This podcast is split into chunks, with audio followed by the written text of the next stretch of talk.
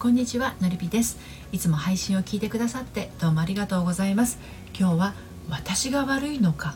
気になることが多いあなたへというテーマでお話をしていきたいと思います。私は40代目前女性の結婚や恋愛など、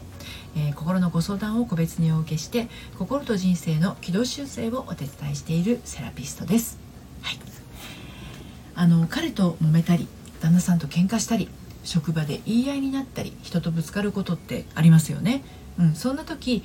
私が悪いのかなって思いがちな人は結構気持ちが長く苦しく引きつりがちだったりしませんか？はい。今日はねでも本当は自分が悪いということには納得いかないわと思っているあなたへのメッセージでもあります、はい、私は悪くないって思いながらでもやっぱり私が悪かったのかなと思ってしまう。自分の中だけで悪くない悪かったが交錯してしまって悶々する悶々とするとですねつい人に聞きたくなるなんてこともあるでしょうね。うん、あの SNS の書き込みなんかでもですねこれって私が悪いの？とかこれ私悪くないよね？なんてね投げかけてる人がいたりしますよね。自分一人で解決できればすっきりするのにって思いながらつい確認してしまう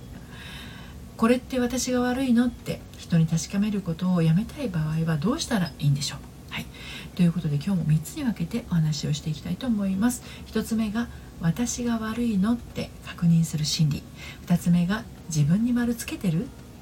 3つ目が、えー、人に確認する本当の理由こんな感じで進めていきたいと思います。そして今日の内容は私の公式サイトのコラムでも綴っていますので読んでみたいなというあなたはこのスタンド FM 配信の概要欄のリンクから読んでみてください。では早速1つ目の私が悪いのって確認する心理というところからお話入っていきたいと思います、はい、あの私が悪いのって確認したくなる人の本音は私は悪くないなんじゃないかと思うんですね。だったら私は悪くないで済ませればいいのに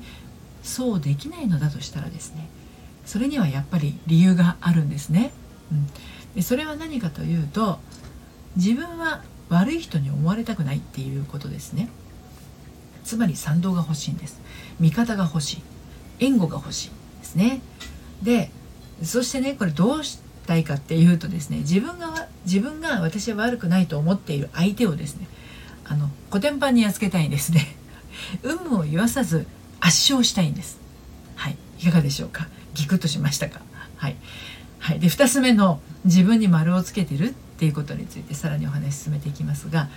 あのとにもかくにもね自分が感じた感覚を大事にしましょう、うん、あのね味方なんて必要ないんですよ。うん、自分が感じた思いがその時の全てですからね。他の人に私が悪かったの？って聞いたところで納得するような答えをね集めてももやもや増すばかりなんです。でそんな気分になるくらいなら私が悪かったって気づいた時点で謝ってしまうか私は悪くないを貫く方がよほど心に負担が残らないんじゃないかなと思うんですね。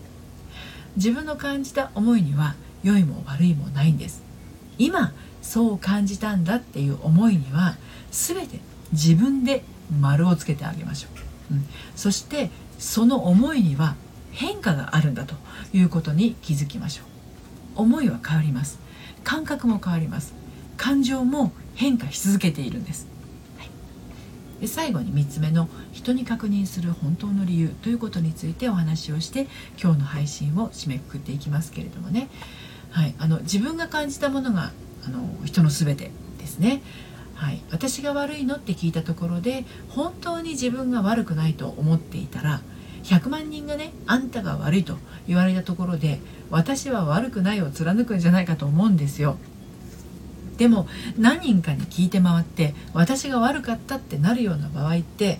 そもそもね自分が悪かったって最初からどこか感じてるんじゃないかなって思うわけなんですね。